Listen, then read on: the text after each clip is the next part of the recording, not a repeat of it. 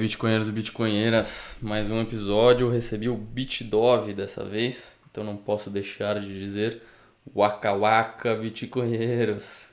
É, para quem não sabe, o BitDove já veio no podcast antes, é o episódio 13. Então, quem tiver curiosidade, dá uma conferida lá. Um episódio em que ele falou mais da trajetória pessoal dele, das visões pessoais dele sobre o Bitcoin. É, mas nesse ele veio, a gente criou uma pauta específica é, para a gente falar de autocustódia, a importância da autocustódia, alguns conceitos básicos de autocustódia.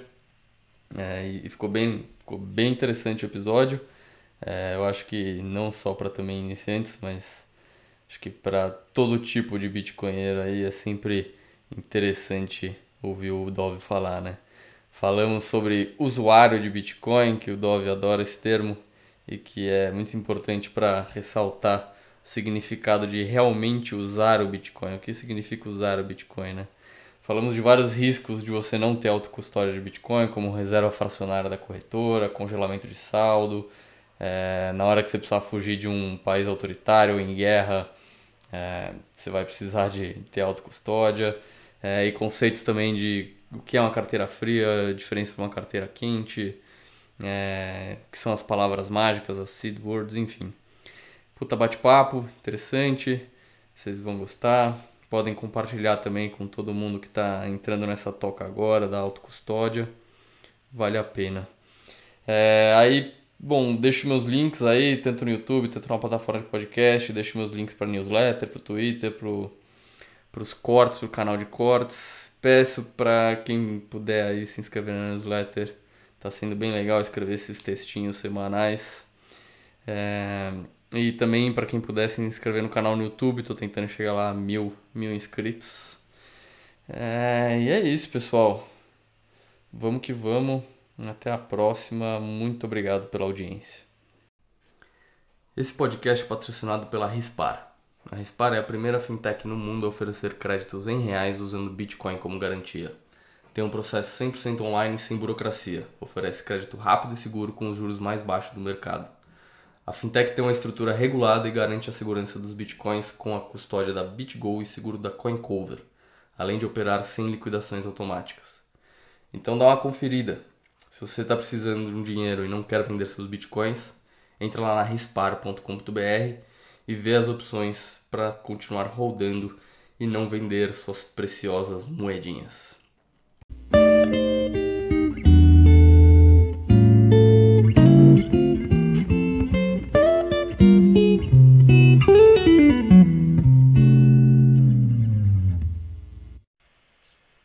Oba, seja bem-vindo, Dove, mais uma vez ao 21 milhões. Muito bom te ter aqui de volta.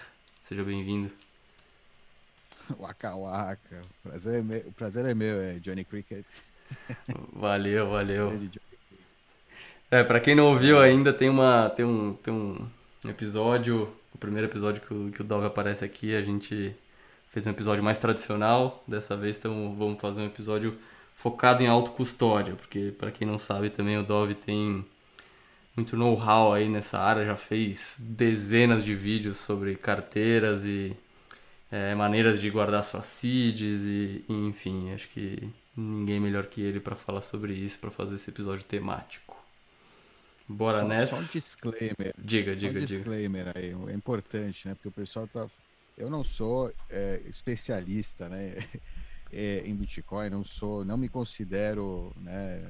É, como é que chama? Especialista, né? Digamos. Eu sou um é. usuário de Bitcoin e no canal Bitcoinheiros, durante os últimos anos, eu tenho compartilhado aí a minha experiência testando diferentes formas de custódia, né? e aprendendo, né, de forma autodidática e também tentando passar aí adiante o que eu vou aprendendo para o pessoal lá no canal dos Bitcoinheiros. Mas eu não me considero um especialista, né, algo do estilo, não, tenho, não sou formado né, em Bitcoin. sou apenas um Bitcoinheiro, um usuário. É muito importante que você entenda, né, que isso, né, que, que que você faça a sua própria pesquisa, né? Também não, não considere tudo que eu falar como verdade absoluta, pesquise aí também, comprove, né? É, o, o, que eu falo, eu posso errar também, claro. Não, não, não, me, não sou um especialista. Mas eu, eu, conheço bastante do assunto por causa da minha experiência aí durante os últimos anos no, no canal dos Bitcoinheiros. Perfeito, perfeito. É isso, é isso que a gente estava atrás, que eu estava atrás, da experiência do Dove. Então bora lá, beleza. É, vamos começar, antes de começar a falar da parte técnica, de como realmente guardar seus bitcoins, eu queria passar um pouco pela importância da autocustódia, por que, que a gente, a comunidade bitcoinheira fala tanto sobre isso, é, e por que, que a gente bate tanto nessa tecla. E, e, acho que você, você pode introduzir o assunto aí, Dove, fica à vontade. É, realmente, a autocustódia hoje em dia a gente pensa nela como se fosse algo é, fora do padrão, né? A autocustódia é fora do padrão, quando na verdade, né, o Bitcoin é um protocolo de comunicação P2P, né, de pessoa a pessoa. E para você se comunicar nesse protocolo, você tem que ter é, os satoshinhos, né, o, o, o, token da rede, ter, ter endereço é, público para outras pessoas poderem enviar para você é, satoshis e, e para isso você precisa ter a custódia da sua chave, né? Então, para você usar de fato a rede Bitcoin, né, é, a custódia, a autocustódia é o padrão. né? Perfeito. O que a gente conhece como Bitcoin, as propriedades que a gente enche o peito para falar Bitcoin é isso, é descentralizado, é contra a censura, não sei o quê, elas só estão, só funcionam, né? quando você faz a custódia desses fundos. Se você não faz essa custódia, você não tem né, é, nenhum Bitcoin, você não participa da rede Bitcoin, é, você não está né, usufruindo do, do, daquele seu ativo, do seu bem, né, da, da, do protocolo de comunicação Bitcoin. É... Perfeito, perfeito. Fala. E a... Então você. Bom, achei ótimo esse ponto de que o, ter Bitcoin, usar Bitcoin, na verdade é interagir com a rede, né? E não interagir com uma corretora. Exato, exato. Esses terceiros de confiança, né, que vieram para facilitar o acesso né, das pessoas ao Bitcoin, né, inicialmente, depois se converteram em é, espaço aí para vender é, outros tipos de ativos digitais. É, esses espaços aí terminaram, né, criando, aí gerando um costume que não é natural né, da, da, da, rede Bitcoin. Não, não é algo que é, que, que, é natural, ou seja, não, no, no, início, né, todas as pessoas que queriam entrar na rede Bitcoin, elas pass... ela tinha que criar uma carteira própria, né, e tinha que conseguir outra pessoa que tivesse Bitcoin para passar para ela é, era mais difícil, né? Coordenar, encontrar essas pessoas, mas era possível na internet, através de fóruns, através de é, chat, IRC, né? Conversas aí, tipo, é, as redes sociais antigas, né? Que eram os fóruns, antes das redes sociais. É, depois nas redes sociais também, né? É, e, enfim, começou assim, e com o tempo, alguns, algum desses bitcoinheiros aí, né? Que estavam no começo, é, decidiram que era uma boa ideia, né? É, centralizar isso aí, começaram a criar as exchanges que a gente vê hoje e que muitas pessoas, é, infelizmente ou felizmente, infelizmente, né? Na verdade, eu pessoalmente acho infelizmente, é bom que as pessoas podem chegar rapidamente ao Bitcoin, isso é bom, mas infelizmente o padrão, né? comportamento padrão do usuário, de uma massa de usuários, é através da experiência que ele tem com a exchange e com a carteira da exchange, né, com a carteira da corretora. É, muita gente acha que aquilo é o Bitcoin, né? Ela tem um dinheiro ali na corretora, conta na corretora, que tem uma senha, um e-mail, uma autenticação de dois fatores. Quando ele quer transferir fundos, ele entra lá, acessa a corretora e transfere os fundos para onde ele precisar. E pronto, né? E deixa lá sob custódia da, da, da corretora. Esse é o comportamento padrão.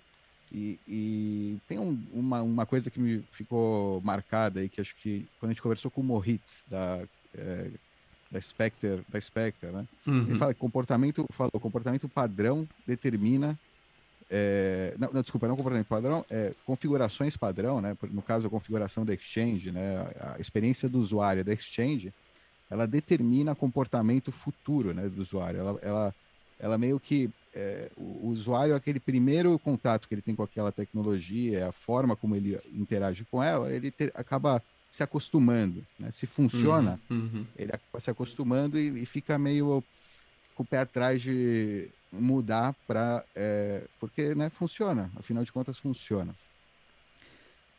Perfeito. O problema né, de você ter é, os seus fundos custodiados é que eles não passam né, de uma promessa.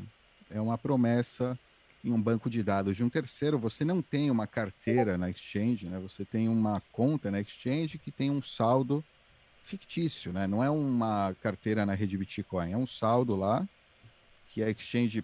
É, ela, né, você tem um contrato com a exchange, você tem um termos e tal, caramba, mas que né, tá na posse da exchange e na verdade não significa, eles podem estar inclusive tendo, eh, fazendo reserva fracionária, né? Eh, não necessariamente eles precisam ter os fundos que eles dizem que tem, enfim, gera um monte né, de é, outros efeitos aí, né, secundários negativos, né, quando você deixa é, o, o, seu Bitcoin com um terceiro.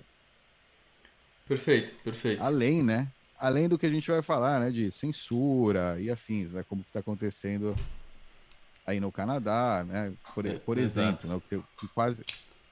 Fala, fala, John. Não, não, não, exato, exatamente, exatamente. Eu queria só pontuar essa, essa, esse último questão que você passou, que é que ter bitcoins na corretora não é ter bitcoins, né? São duas coisas diferentes. Quando você tem um saldo lá em bitcoins na corretora, na corretora você tem um saldo, uma dívida da corretora com você. Você não tem verdadeiramente bitcoins. Exatamente.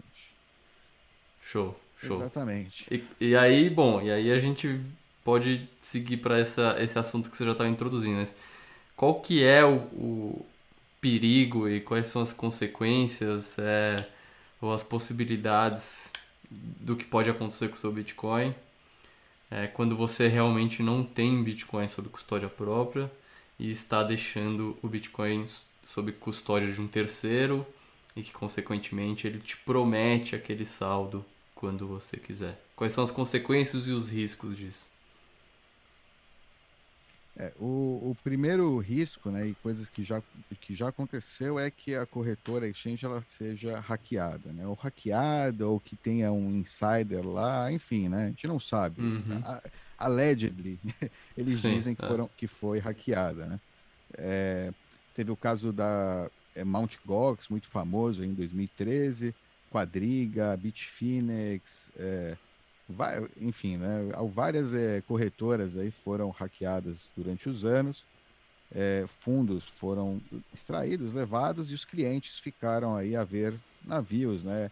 Muita gente, até mesmo com, com bitcoins recuperados né, de, de algum desses roubos, é, todo o processo judicial levou vários anos e no fim o pessoal que tinha Bitcoin na corretora ele termina recebendo um, um né, acho que o valor em dólares que ele tinha na corretora, né, o equivalente em dólares é, do que ele tinha na corretora, entendeu?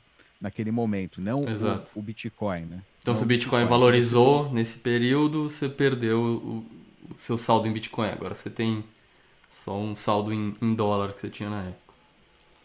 Exato. É, e a tendência é, né, que demora o processo legal, demora, tal. A tendência é que você realmente não não saia com mais bitcoins depois de um, né, de um processo, se, né, você sair com alguma coisa, né, disso depois de todo esse tempo, né? Perfeito. É, é... é, e essa perda de fundos, como você falou também, queria destacar, essa perda de fundos pode ser realmente é, um, um hack legítimo, então a corretora às vezes pode ser até alguém honesto, mas foi hackeado, teve uma falha de segurança. Como também pode ser, como pode ser alguém de dentro mesmo, o, o próprio dono do negócio ali pode ser um, um golpista que fez de propósito é, essa puxada de tapete nos clientes. É, isso eram corretoras legítimas, né, relativamente, digamos. Uhum. Tem também o caso de corretoras que não são nem legítimas, né, que se você não sacar, você nunca fizer o controle, né, é, é o, o, saque no, do Bitcoin é como uma auditoria. Você está fazendo auditoria que, que a pessoa pode cumprir, né, com a dívida. Perfeito. É, então, se você nunca saca, ou se a, o local onde você comprou seu Bitcoin, entre aspas, estimula você a fazer stake, né? Stake, segurar lá que ele te dá uma porcentagem, né? É, por mês para você deixar o Bitcoin com ele. Geralmente, né? Se não, você tem que analisar bem o modelo de negócio, tal, mas em muitos casos é quando você termina entrando no, num, num problema, né? Que você está deixando o Bitcoin é quase como uma pirâmide, né? Lembra? É bem uma pirâmide. Você, de, você deixa fundos e recebe uma porcentagem por mês que pode ser de novos entrantes, por exemplo. Né? É, se, é, se o lucro é muito bom e garantido, hum, é, geralmente é, é fria, né? Hum. É, tem, tem corretoras, corretoras, entre aspas, né, que são assim, consultorias e afins. É, esse é o maior problema, né, na verdade.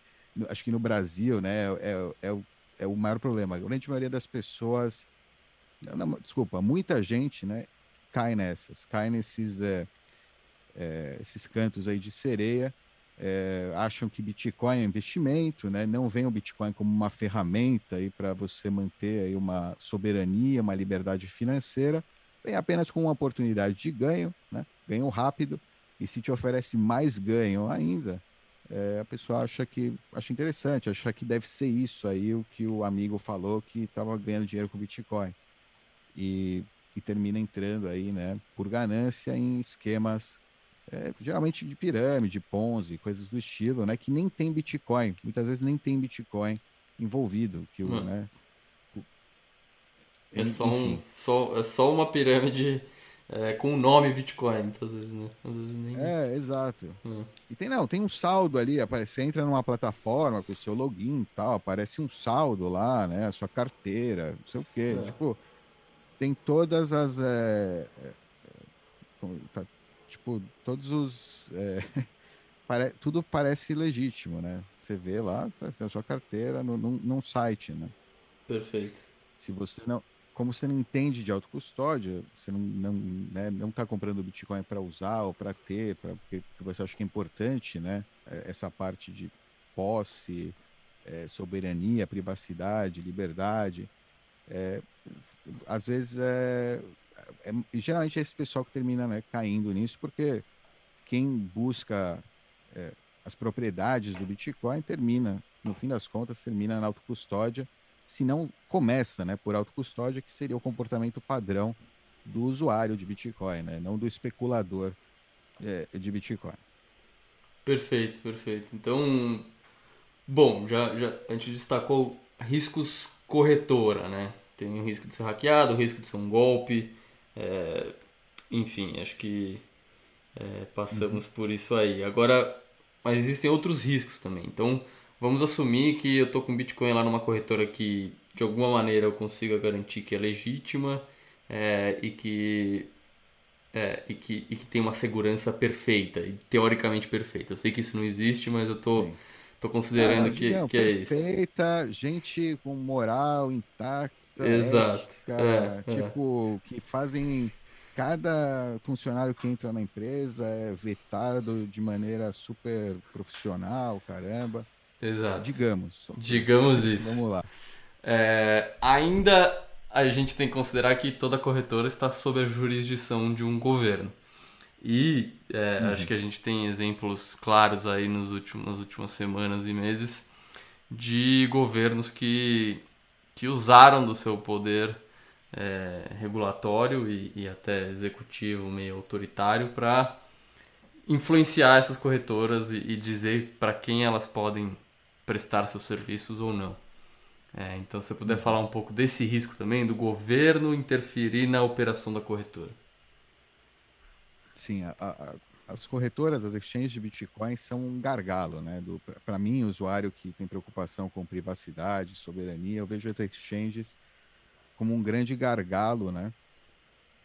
Para o sistema de controle. É, é, o, é, o, é, o, é, o, é o, são os locais onde acontece o link né, entre a rede Bitcoin, o protocolo Bitcoin livre, aberto, né, e uh, o sistema fiduciário, o sistema de controle, o, o, os reguladores e afim.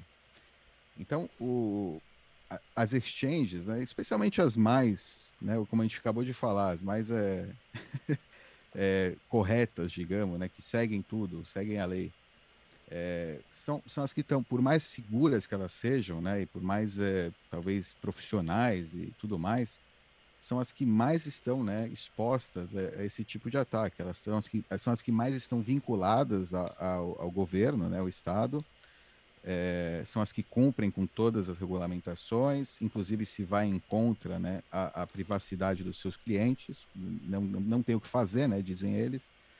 É, então, é, no caso, né, se houver em qualquer país, né, vamos dizer no Brasil, algum dia algum político, por qualquer que seja o motivo, é, decida né, que os bitcoins na corretora, na, na, que as corretoras devem ser, é, sei lá, confiscados, por exemplo, devem ser pra, por emergência nacional, porque a gente precisa dessas reservas para.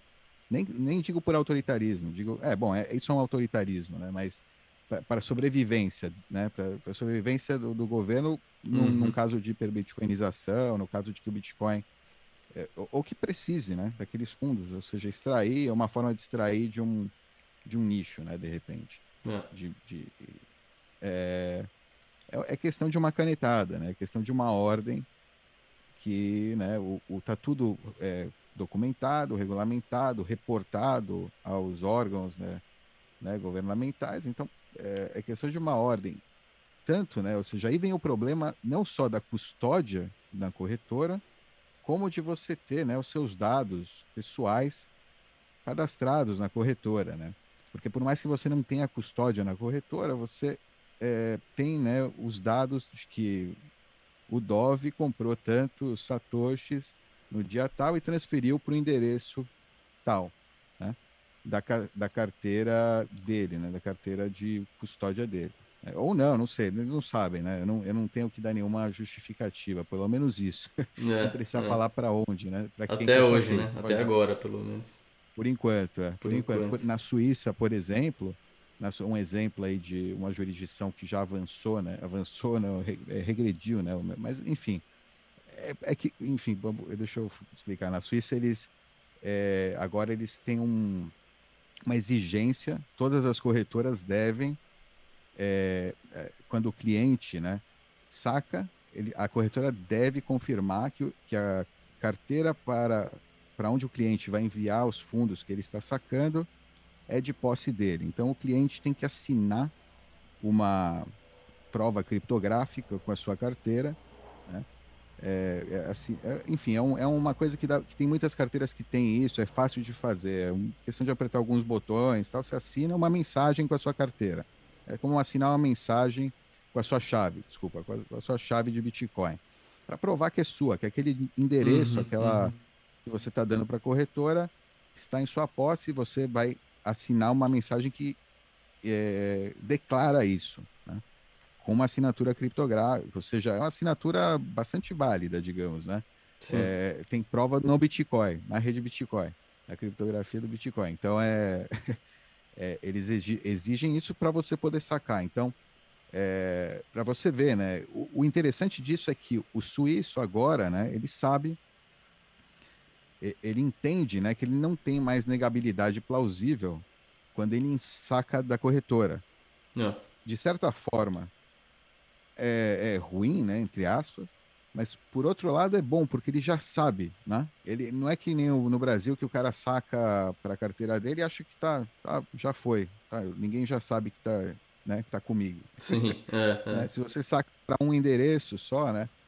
Então agora esse suíço ele sabe que o, quem tá lá regulamentador sabe que esse endereço é meu, né?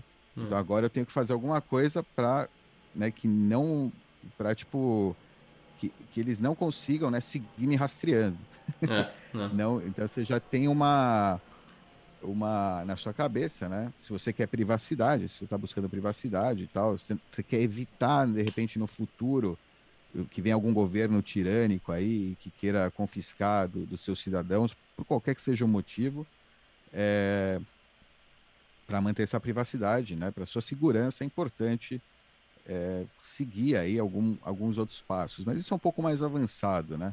Não, sim, sim. por enquanto, né, não, ou seja, você pode se preocupar com isso depois. Vamos, é, enfim, é, não, quero me estender demais isso aí. Boa. Mas então eu queria pegar dois exemplos recentes de, de interferência é, do governo em relação ao, às moedas que você pode ter numa corretora. Então, primeiro eu queria que você pudesse falar um pouco do Canadá, porque eu, às vezes a gente acha que não, mas é uma interferência dessa pode ser de um governo autoritário, isso só vai acontecer na Venezuela, na China e na Coreia do Norte. Mas no Canadá, uhum. essas últimas semanas aconteceu, aconteceu exatamente isso que a gente está falando, né? Então, se você puder dar um, um, um geral sobre o que aconteceu. É, aconteceu. Eu não sei o que aconteceu nas corretoras né, de Bitcoin. É, mas eu sei que quem estava. Teve um fundraising aí, uma vaquinha que fizeram para os caminhoneiros lá de, do Canadá, é, de Ottawa, né? E esses caminhoneiros, é, tipo, como é que fala? Desculpa, a gente juntou, né? Essa vaquinha juntou uns 21 bitcoins, mais ou menos que foram distribuídos, uma grande parte foi distribuída, conseguiram distribuir antes de que é, tivesse alguma ordem judicial tal, mas mesmo custodial, né, mesmo, desculpa, com autocustódia, mesmo grupo fazendo autocustódia, né, é, a lei lá no Canadá chegou, a, ou seja, a, a dizer, a gente sabe que está na posse de pessoa XYZ, porque eles abertamente no Twitter estavam né, falando sobre isso. Uhum. E, e, tipo, ameaçaram eles, né? As pessoas, se eles movessem esses fundos, né? Dessa carteira, é, que, que eles seriam presos, ou seja, teria uma ordem de prisão aí, para que, ou seja, só por mover os fundos na rede Bitcoin, isso fazendo custódia própria. Pensa então, né? O que aconteceria se esse, esse, ou seja, isso no fim, na rede Bitcoin, é, isso, isso é só na jurisdição do Canadá, né? Esse Bitcoin, se ele se mover ou ele for vendido em outra jurisdição, é, o Canadá não pode fazer nada, né? O Canadá pode impedir que ele seja comprado é, por, por, por instituições oficiais né, no Canadá, né? Isso eles proibiram. Eles proibiram de interagir com os endereços que estavam é, vinculados à campanha, ok? Eles proibiram e todas as exchanges do Canadá tiveram que cumprir com isso.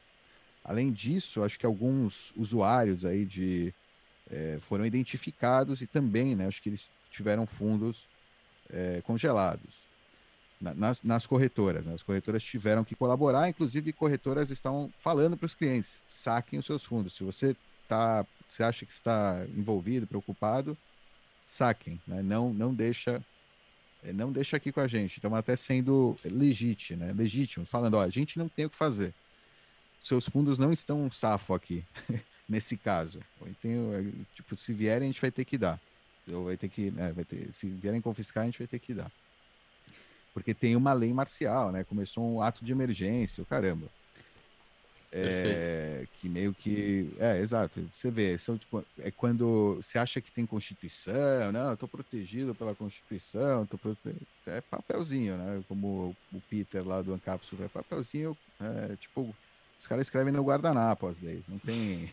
Não vale mais que uma lei escrita no guardanapo. No fim das contas, é, é questão de ter uma desculpa, a desculpa certa, o timing certo, dá para conseguir, né? Você vê, até no Canadá, pô. Perfeito. Né? Conseguiu, o cara conseguiu fazer uma coisa dessas. O pior, né? O maior dano foi no sistema bancário, né? Ou seja, ainda. A rede Bitcoin não foi muito afetada, inclusive esses fundos que eu falei, de, que estavam em custódia, que a mulher do Canadá falou, a juíza falou que não podem mover, que senão vão ser presos, então podem ficar parados até a poeira baixar. Enquanto isso, eh, alguém pode fazer um swap offline mesmo, eu te passo as chaves, você me dá, entendeu? Sim. É. É, com, com de confiança mesmo e vai mover os fundos do outro lado ali, ninguém vai, seja totalmente desvinculado desses fundos que vão ficar parados.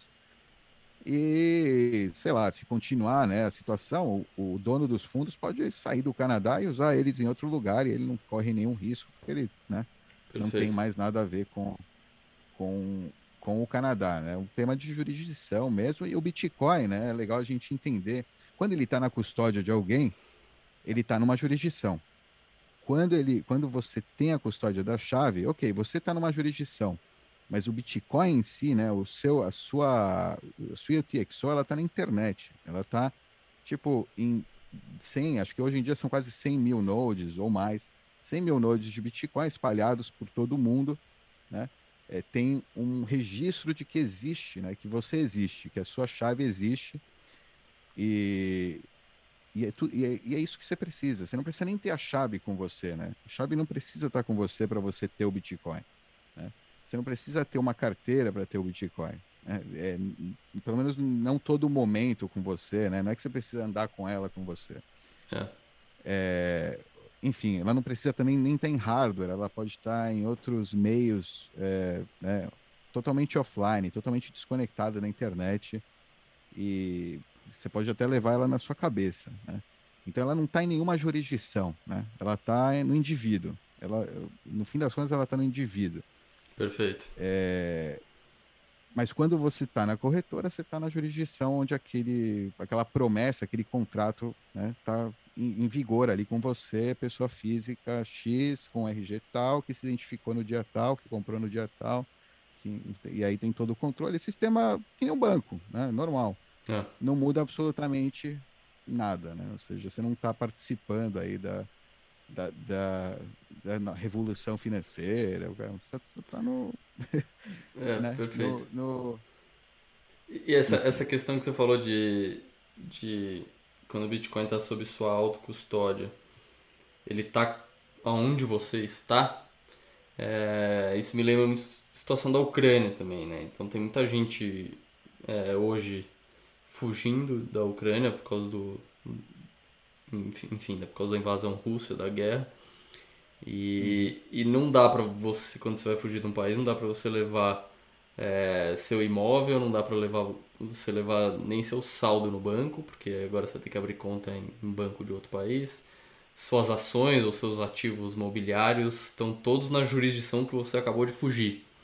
É, enquanto o Bitcoin você consegue levar se ele tiver sob autocustódia. Se ele tiver na corretora, é igual aos seus outros valores mobiliários. Né?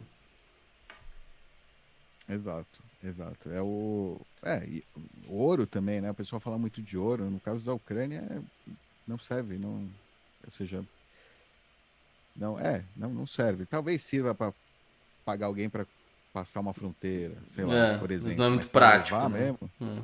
É. Talvez sirva para para pagar a sua saída. É. Mas você vai ter que deixar por lá. Vai vir, porque é espólio de guerra. Exato. É... Se for para passar a fronteira escondido, o ouro não ajuda muito, né? Não ajuda, é muito, é muito difícil. Tem detectores de metal, afim. É que, é que tá, em situações de guerra, acho que essas coisas ficam um pouco mais. É... Mas não, acho que fronteiras continuam mas enfim, fica mais, o pessoal fica mais criativo também. Dá, dá para passar. Tem muita gente que conseguiu passar muita coisa em muitas guerras, mas é, é bem é mais difícil, né? O Bitcoin você pode pode passar antes de sair, pode passar pela internet, criptografar algo, né? Não é o mais seguro, mas no caso de uma emergência, porra, Sim, é. é isso ou não ficar, né? Você passa Exato. criptografado, sei lá, já passa a senha para outra pessoa, de muita confiança que você tem, se, se acontecer alguma coisa contigo, para ela poder né, ajudar você a, é, como é que fala, partilhar com, com herdeiros, afins. Sei lá, né? Depende de como você tem, fez a sua custódia, né?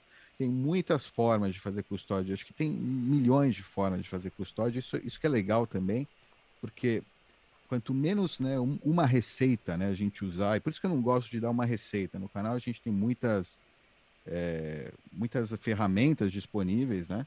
E, mas não tem uma receita, porque se tem uma receita, né, fica mais fácil para o seu adversário é, buscar, né, ou tentar encontrar. Se você usa algo muito padrão, né, ah. é, você está num, o seu set de anonimidade é, é, é, é, menor, talvez, sei lá, não, não de anonimidade, mas é, sim, é, você tem mais, é, é mais fácil, né? É mais fácil do, do ladrão extrair. Né? Ele vai buscar, Sim. sei lá, alguém entra ah. na sua casa para roubar uma coisa, sabe? Ah, o pessoal acostuma a guardar não sei aonde. Ah, sei lá, vai buscar o vai buscar o cofre, né? Primeira coisa que ela vai é buscar o cofre. Você coloca no cofre, pô, é manjado, né? Sim. Enfim, é, o Bitcoin não precisa estar num cofre, né? O Bitcoin são você pode fazer o backup deles, essa sua custódia, né? Ou super, né? Você pode fazer um backup de 12 palavras e isso é o seu Bitcoin. Tá lá naquelas palavras, não tem, né? É, Perfeito. Mais nada. Pode estar no meio de um livro, pode estar num quadro, sei lá, pode estar onde você quiser. Né? Não, não tem o, o a, e você pode cifrar mais isso, né? Tem muitas opções do que você fazer com essas palavras aí, é, muitas ideias criativas aí, e algumas menos também, mas eficazes. É, que, que, às vezes é isso que é, você precisa, né? Para não não se embananar, né? Uau. Mas tem, tem, tem para todos os gostos, né? Tem para todos os gostos de custódia. Boa, boa. E é muito fácil fazer a custódia em comparação com qualquer outro ativo. Boa, beleza. Então a gente passou, a gente passou por é, qual que é a importância da, da autocustódia no sentido de que a corretora pode ser um risco é, e também o governo sobre qual a corretora obedece também pode ser um risco. É, e, não adianta achar que só, isso só pode acontecer na Venezuela, na Coreia do Norte, porque a gente está vendo acontecer no Canadá, o governo canadense é, caçando contas bancárias é, atrás das pessoas para congelar os fundos delas. É, e bom, também tem o caso da Ucrânia, que é um caso mais extremo, mas enfim, é, a Ucrânia também não é nenhuma Coreia do Norte e tem gente tendo que fugir de lá hoje mesmo. É, e, e, o ideal seria fugir com, com patrimônio. Né? É, boa, beleza. Espero que a gente tenha convencido aí o ouvinte de que, de que pelo menos ele entender disso aí e guardar, e guardar alguma coisa sobre autocustódia é importante. É, vamos falar então um pouco assim. Eu queria pontuar os conceitos básicos que uma pessoa precisa saber para entender o que, que é uma carteira exatamente de Bitcoin, o que, que quer dizer, ah, não, meu Bitcoin não está na corretora, meu Bitcoin está na minha carteira. É... E o que, que são essas 12 palavras mágicas ou 24 palavras mágicas que a gente tanto fala e por que, que elas são tão importantes. É... Então, bom, vou deixar você aí explicar a maneira que você achar melhor aí por onde começar. É, é, vamos lá. É, quando a gente tá come... quando você começa, né, com o Bitcoin, é quase como quando você, sei lá, começou a aprender a mexer com dinheiro pela primeira vez, né? É, e, na, e, e, na, realidade é isso que está acontecendo. Você está mexendo com dinheiro pela primeira vez na sua vida. Você até agora só mexeu com moeda. Geralmente, a maioria das pessoas só mexeu com moeda, dívida, crédito. Nunca é, tocou dinheiro ou interagiu com dinheiro na vida.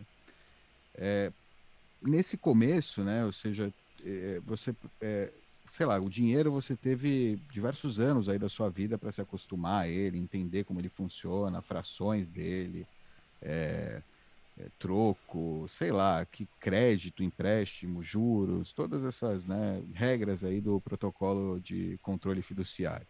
É, no nosso sistema paralelo aí, no sistema Bitcoin, no protocolo Bitcoin, você vai ter que aprender, né, alguns conceitos básicos, né, do protocolo, como você teria que aprender, né, para usar o dinheiro, as a moeda que você usa aí hoje em dia. É, e, e, é um pouco difícil, porque a gente começa com um pouco de desedu, deseducação, né, da, do, do sistema fiduciário, de necessidade de um banco, por exemplo, necessidade né, de, um, de um terceiro de confiança para armazenar né, os seus fundos, porque é perigoso você mesmo fazer a sua própria custódia. É, é, né? Ou seja, sempre você vê o banco, pô, tem uma puta segurança, tem não sei o quê. Fala, como é que eu vou ser o meu próprio banco, né? É, é quem sou eu, né? Quem sou eu para ser o. Eu não tenho essa. Pô, eu não posso pagar a segurança, não posso colocar a porta de de blindada, né? Né? É, é, blindada, exato. Não, então, pô, eu vou ser meu próprio banco, né? Então você tem que começar, aí vem, né, uma reeducação, né? Porque é, a criptografia, né, ela, ela atua, né, basicamente, acho que como esse, é, é, essa blindagem, né? Essa blindagem, esse guarda. É, é uma ferramenta claro, de proteção, desculpa, né? Uma ferramenta de segurança. Exato é uma ferramenta de proteção e é uma ferramenta de proteção assimétrica, né? Ou seja, com muito pouco esforço, né, você consegue é, ter uma segurança muito alta. Não, não é, seja, é exato, muito pouco esforço você consegue ter segurança alta, consegue ter é, certeza, né, de que aquela informação, no caso, que é o Bitcoin, a informação é a sua chave de Bitcoin. É isso que a gente chama de carteira, basicamente é a sua chave, na verdade, para você acessar ali os seus fundos, o seu Satoshi, o seu Bitcoin na rede Bitcoin, para você poder mover eles, né? Para você cumprir condições que a rede aceita para mover eles para outro endereço. Bom, se puder falar assim, o que, que é a carteira em si, assim, então o que que, é, que, que quer dizer quando eu tenho um Bitcoin é, na minha carteira ao invés de na corretora? Qual que é a diferença dessas duas coisas? Como a gente falou, né? O Bitcoin na corretora, IOU, uma promessa de eu te devo, né? Uma dívida do, da corretora com você. Você tem um saldo lá em Bitcoin que eles vão cumprir, né? É, com aquela dívida quando você exigir, né? O saque. A carteira de. No, então, você exigiu. Digamos que você comprou na corretora, exigiu o saque, né? Para isso, você vai precisar, né? primeiramente, é baixar uma carteira. Baixar uma carteira de Bitcoin. Uma carteira de Bitcoin nada mais é do que um software, né, programa de computador que, ou de celular, né, um aplicativo de celular, que é, armazena a sua chave privada. Não, desculpa, ele cria uma chave para você de maneira segura. Né? Ele armazena essa chave na memória segura lá, cripto, de maneira criptografada por um PIN, né, por uma é, uma senha aí de alguns dígitos é, no, no, seu celular. Né? Essa chave está lá no seu celular criptografada com esse PIN. E, e cada chave, de, essa chave, chave é chave privada, cada chave privada tem uma chave pública. Uma chave pública é, um, é, um, é o que a gente chama de endereço, né? o endereço de Bitcoin, que é para onde as pessoas vão te mandar né, o seu Bitcoin. Então, a sua carteira é basicamente um chaveiro. Ela tem várias chaves lá e vários cadeados, vários endereços, né, chaves e, e cadeados, endereços, para você receber Bitcoin. Perfeito. É como. É, não sei se vocês já usaram mensagem criptografada, PGP. É mais ou menos a mesma ideia, né? São mensagens, ou seja, você pode. A sua chave pública você pode compartilhar com qualquer pessoa, e, e com aquela chave pública, o terceiro pode enviar uma mensagem para você. Caso a corretora pode enviar os bitcoins para o terceiro, né? Para você que tem a chave pública, que deu a sua chave pública, que é o seu endereço para ele. É... Perfeito. Então, assim, eu tenho essa minha carteira, ela ela gera endereços para eu receber Bitcoin é, ou, por exemplo, sacar da corretora. Então, se eu vou sacar da corretora, eu, eu, essa, minha, essa minha carteira vai gerar um endereço. Eu dou, eu falo para a corretora, ó, envie esses bitcoins para esse endereço. E aí, a partir do momento que a corretora fizer isso, agora quem, quem tem controle sobre aquelas moedas e que pode criar uma transação com, aquele, com aquelas moedas, agora na verdade é a minha carteira e não mais a corretora. Exato. Aquela carteira, quando você cria né, é, essa chave, as chaves, né, na verdade são várias chaves, você tem um backup. Né? Quando você cria, você faz um backup, podem ser são as 12 ou 24 palavras, pode ter também uma, uma outra senha adicional, se você quiser, né? É, é, que fique que tenha uma outra outra senha além das 24 palavras, você pode colocar uma palavra adicional, uma passphrase que chama, para você de repente dividir o segredo, né? Ter um, em um lugar guardado as 24 palavras, as 12 palavras, em outro lugar guardado a passphrase, né? E aí você tem aí, por exemplo, né, esse esquema aí de segurança, um esquema simples, acho que é o mais simples que tem, e que você mantém, né, é, esses backups, essas, essa informação para poder recuperar a sua chave. Basicamente, ela é a sua chave, né? No fim das contas, é a seed, a gente chama de seed, né? A semente para você gerar né, todo, toda a árvore aí, sua árvore de Bitcoin, sua árvore de chaves de Bitcoin, é, você guarda essa seed e, e, essa seed, na verdade, é o seu, é a sua carteira. Né? É, isso é uma coisa acho que legal, é importante de você entender. Você pode, inclusive, depois que você recebeu no celular, apagar, apagar do celular, né? nem ter no celular aquela cópia digital. Por exemplo, se você é um cara que não vai usar todo o tempo né, o, o Bitcoin. Você não precisa ter ela no seu celular, porque no seu celular ela é um certo risco, né? Porque se você está parado no, no semáforo e vem o trombadinho e te leva o celular, levou sua carteira. se o Trombadinha, de repente, tem um, um lugar aí onde ele vende, que é um, alguém que tem experiência em né, extrair informação de, de celular para golpe, o caramba, é, o cara vai ter. Vai, potencialmente pode ter acesso e é um PIN, né? O PIN não é tão seguro quanto as 24 palavras, é, né? As 24 palavras. As 24 palavras são muito seguras. É muito difícil alguém é, como é que fala, conseguir adivinhar né, essas palavras. Sim, é. É só... impossível, né? Não é, não é muito difícil, é impossível. Né? Tá, deixa eu só, só, só, pontuar essa questão então. Assim, é, eu crio uma carteira, seja no meu celular, seja. Seja, eu baixo a carteira, né? Seja é, no celular, no meu falando, computador. É, é mais simples. Claro que tem melhores práticas. Essa é a mais claro, simples, claro, é claro. melhor do que a Não, não, só queria, só queria por, assim, para deixar claro sim, sim. o que, que são essas palavras semente, essas seed words, né, que a gente normalmente chama de, de seed, que é o termo inglês para semente. É, se eu baixo um, um, uma carteira no meu celular, ou no meu computador, ou uso uma carteira fria, é, essa carteira, como eu já disse, ela fabrica endereços para eu receber Bitcoin. Mas o que, que acontece se eu perder essa carteira? Se puta, meu celular foi roubado, ou meu computador pifou, é, como que eu restauro essa carteira?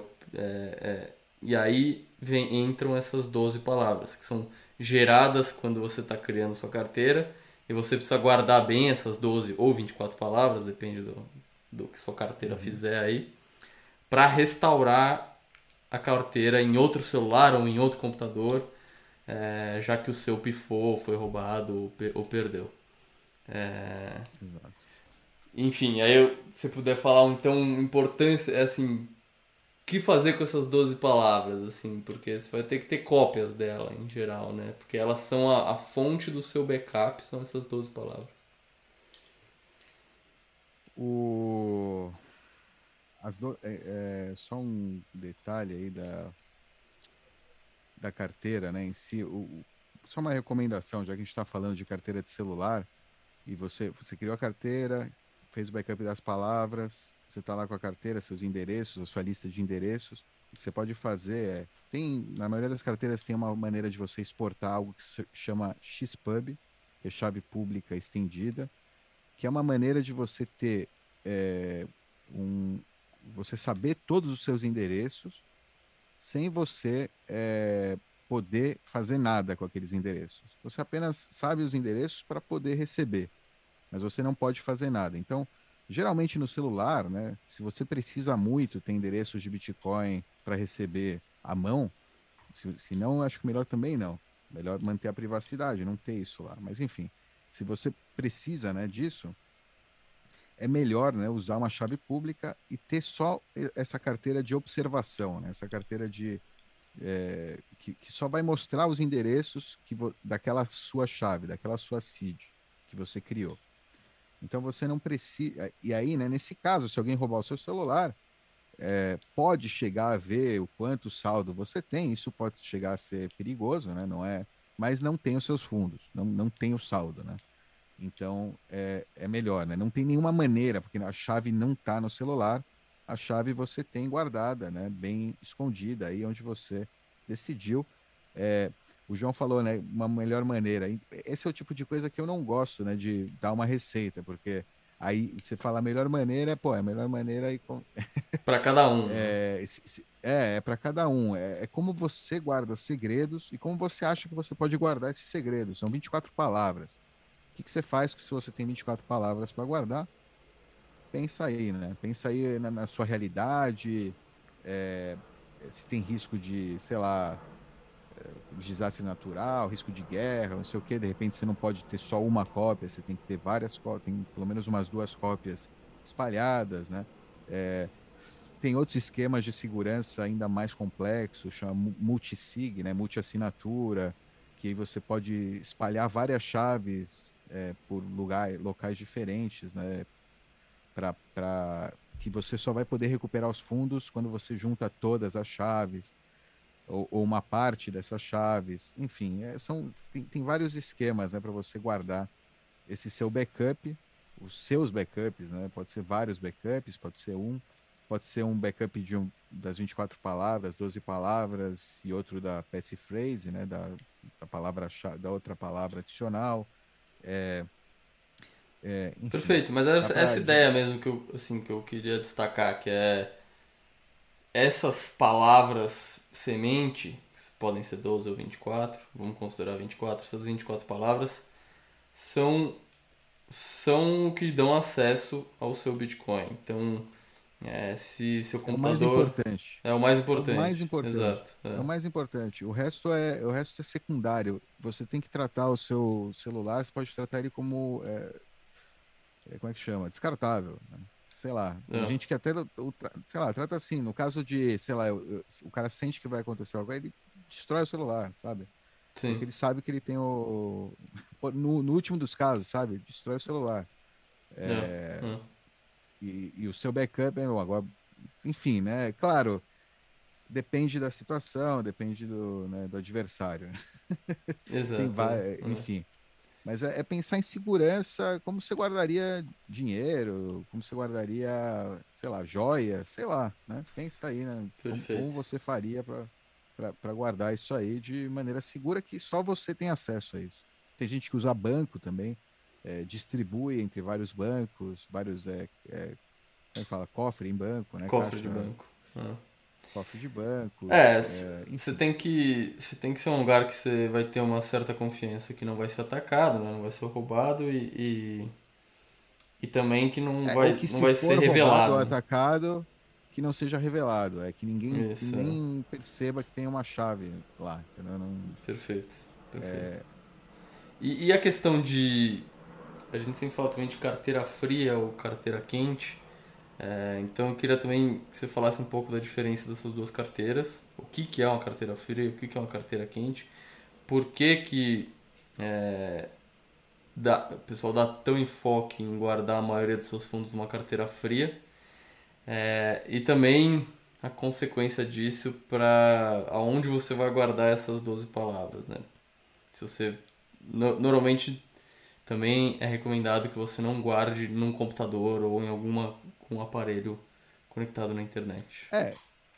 No caso, né, o que eu acabei de falar é sobre a carteira fria. O que eu, a gente criou, bom, tá bom, é, é que a forma como eu criei, a gente criou foi no celular. Uma carteira fria mesmo, fria mesmo, a gente vai criar num computador offline, né? Pode ser um computador offline, pode ser um dispositivo específico, né, feito para é, para isso, né? com essa função né? de criar chaves de Bitcoin, de te ajudar, na verdade, né? a fazer os cálculos para criar a chave de Bitcoin, porque muitas delas, hoje em dia, as carteiras de hardware, elas têm é, a função né, de você adicionar é, aleatoriedade. Né? O, o, Bitcoin, as chaves de Bitcoin, elas são feitas a partir de um é, gerador de aleatoriedade, né?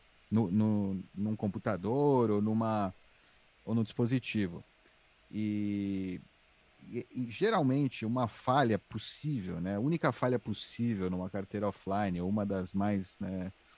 É, sim, uma das falhas mais possíveis, né? digamos, é de que aquele gerador né, aleatório esteja viciado, né? É como se você tivesse no cassino que tem um dado viciado lá, né? A empresa que criou aquele dispositivo, ela te deu, né, um dispositivo viciado que ele gera endereços legítimos, faz tudo bonitinho, e, e mas que na verdade ele está viciado. O que, que significa? Quando uma carteira de Bitcoin, quando você cria uma chave, né, de, de Bitcoin, acho que tem, sei lá, é um número impronunciável, né, de, de, de possibilidades, né, de, de, de, de é, é, um número gigante, a gente não tem nem noção. Chaves de, privadas. É, tipo, átomos no universo, é uma possibilidade, ah, coisa ah. assim, um absurdo assim é, exponencial, né? Tipo, é, quando a gente, enfim. E digamos que a carteira, então é, isso é impossível de quebrar. Esse número aleatório, encontrar esse, é, essa agulha no universo, é uma agulha no universo, não é uma agulha no palheiro, é uma agulha no universo, sabe? Então, encontrar essa agulha no universo é impossível, é, é impossível. Eu demoraria muitos anos, né? com muito poder computacional lá tentando quebrar a chave, buscar esse número. A não ser que tivesse uma sorte incrível. Aí essa pessoa chega, sei lá. É, mas é, um evento. é considerado impossível, né? Na prática é impossível. Faz um evento. É, acho que quando alguém quebrar uma chave Assim seria quase um evento evento físico, sei lá, evento vai mudar vai mudar as leis da física. É. é... Mas enfim, um, uma carteira viciada, né, no caso, ela que tem um gerador de aleatoriedade viciada, ela vai ela vai gerar, sei lá, um número num um set ali, em vez de desse número gigante, sei lá, pode ser, vamos dizer que é uma agulha na Terra. É muito, uma agulha na Terra é muito, né? Para uma pessoa normal, ou para um uso normal, ou seja, é difícil que tenha colisão, né?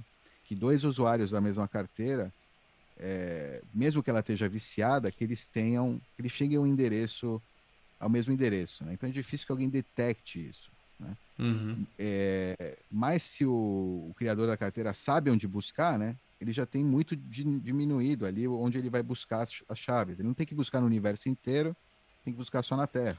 Né? Já muda muito, a, a, né? é exponencialmente mais fácil. Por mais que seja difícil, não é? Não digo, pode demorar alguns dias, tal, né? Tentando quebrar. Ou meses até, sei lá, mas não é impossível, é diferente, entendeu? E se, você, se o cara é, é, é, e só é fácil para quem sabe, né? Quem não sabe, para quem não sabe, não é fácil.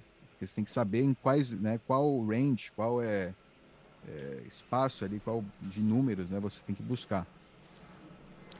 É, enfim, tem esse ataque possível. Então, por, por esse motivo, muitas carteiras, né, estão fazendo agora para você criar code frio, frio mesmo, sem depender desses geradores randômicos.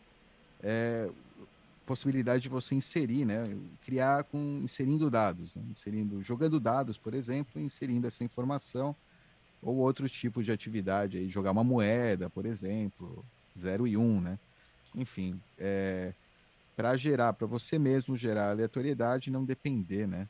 Ser, ser, realmente verdadeira a aleatoriedade num jogo, é, é, um jogo de dados um jogo de, de moedas, por exemplo. Mas assim, a, a, a é. carteira fria ela sempre vai ter. Ela não vai ser conectada à internet, né? Esse é, esse é o ponto principal dela, né? Diferente da carteira quente. Exato. Uma carteira fria, fria de verdade, jamais você vai conectar à internet.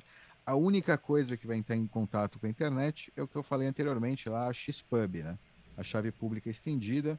Você vai, tipo, criar a sua chave nesse dispositivo totalmente offline, nunca conectou à internet. A chave nunca tocou nenhum né, computador que teve no Pornhub ou uma coisa assim, ou celular, enfim.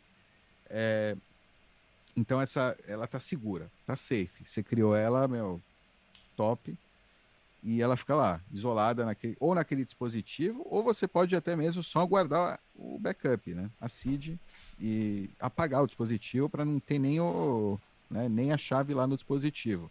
Perfeito. É, e só recuperar no dispositivo quando você for usar, né? Se, se, a sua ideia não for usar, né? São os fundos, como a gente falou, code, né? Você não vai usar, você só vai receber. Então você precisa só da sua XPub para poder receber, para ter endereços. Eu até recomendaria, na verdade, seja uma boa prática, não nem pegar a XPub, porque a XPub ela dá um risco de privacidade. É, se, se, alguém tem acesso a essa XPub no seu computador que está online, essa pessoa ou esse grupo ou quem seja pode é, seguir né, as suas transações de todo para sempre, né? Enquanto você usar aquela carteira.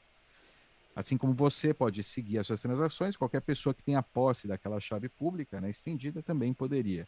Então, é, nesse caso, né, é, é seria até melhor para um code, né? Eu estou falando do armazenamento frio, super frio. Você só pegar alguns endereços mesmo, né? Não pegar nem todas, só alguns endereços. Se alguém chegar a ter acesso a esses endereços que você está monitorando, bom, paciência.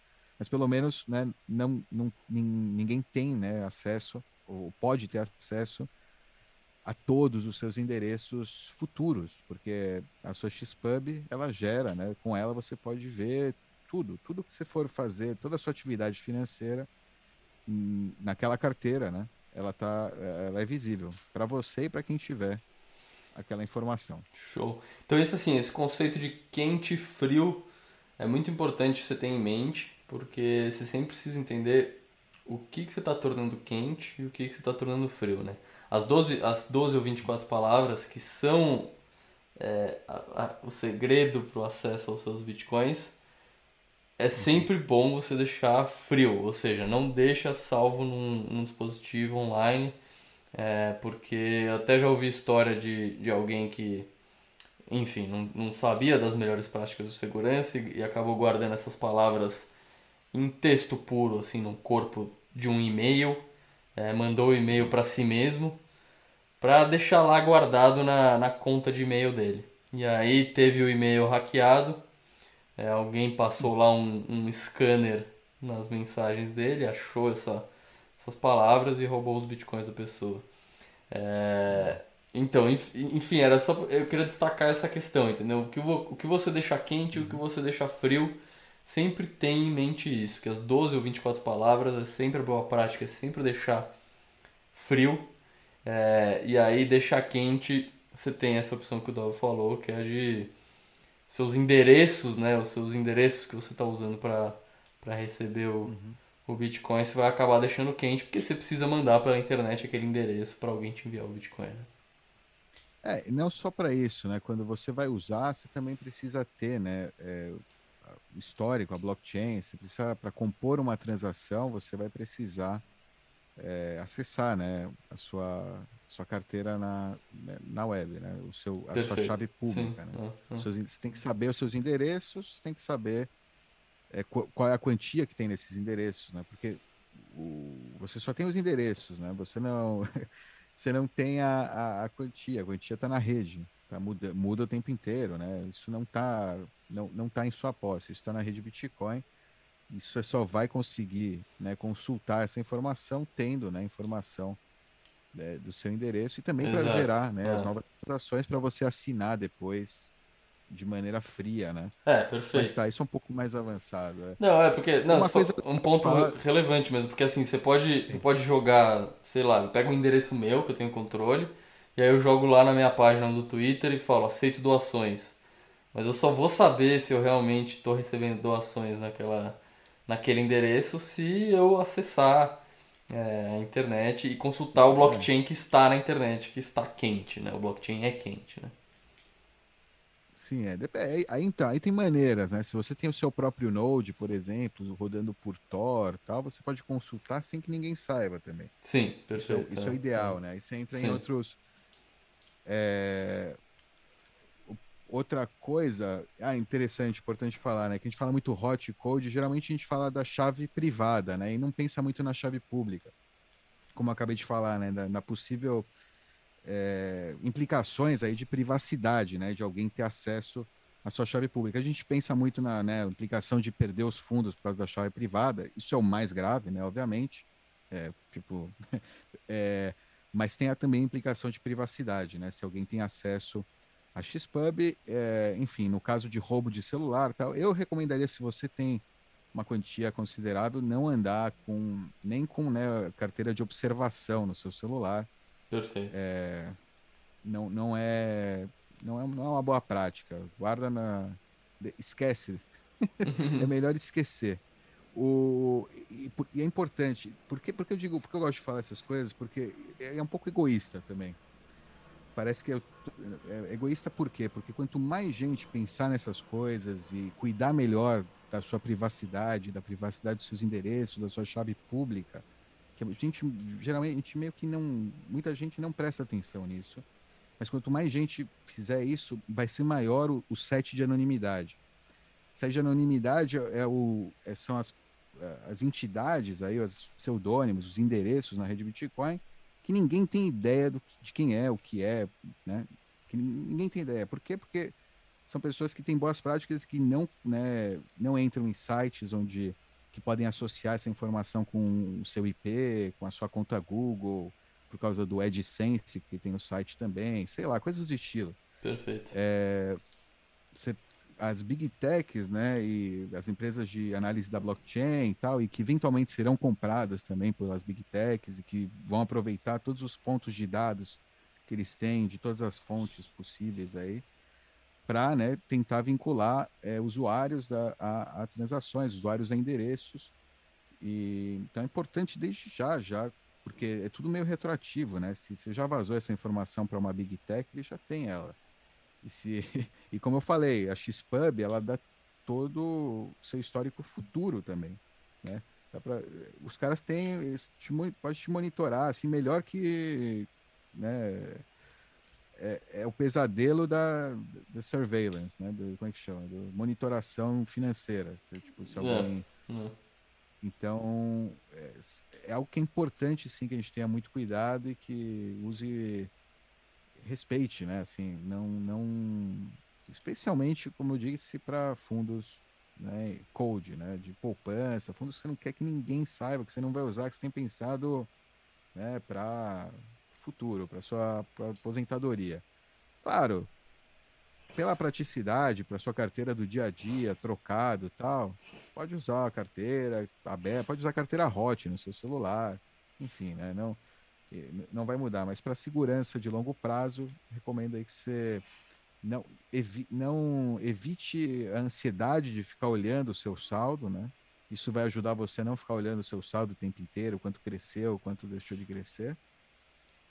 E, e, bom, como incentivo tenha, né, que você pode perder a sua privacidade, que alguém, né, pode cair nas mãos erradas essa informação e você não vai ter muita negabilidade plausível, né, porque tá tudo lá.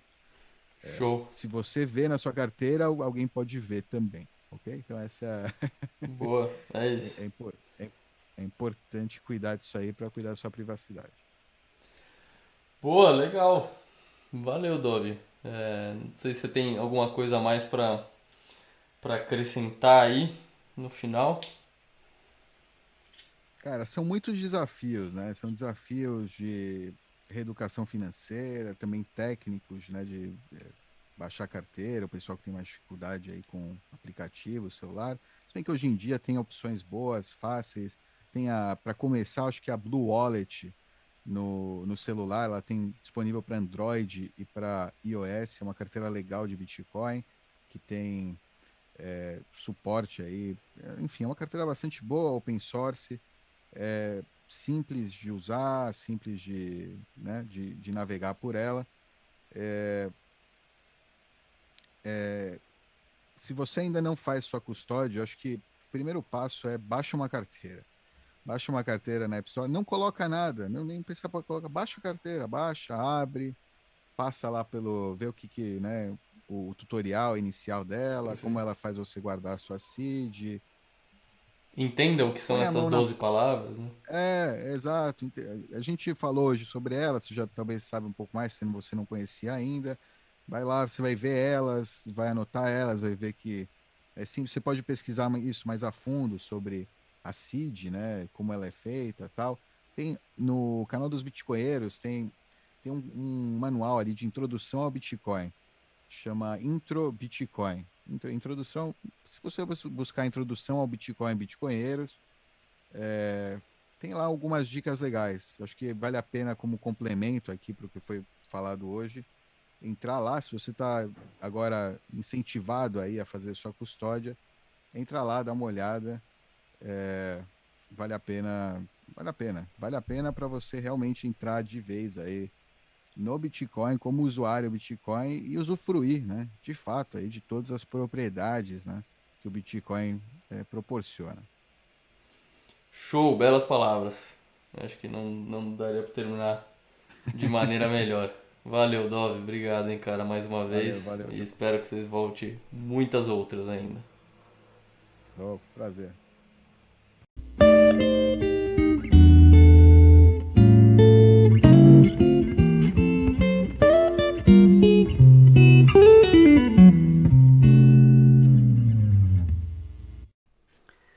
Esse podcast é patrocinado pela Rispar. A Rispar é a primeira fintech no mundo a oferecer créditos em reais usando Bitcoin como garantia. Tem um processo 100% online sem burocracia. Oferece crédito rápido e seguro com os juros mais baixos do mercado. A fintech tem uma estrutura regulada e garante a segurança dos bitcoins com a custódia da BitGo e seguro da CoinCover, além de operar sem liquidações automáticas. Então dá uma conferida. Se você está precisando de um dinheiro e não quer vender seus bitcoins, entre lá na rispar.com.br e vê as opções para continuar rodando e não vender suas preciosas moedinhas.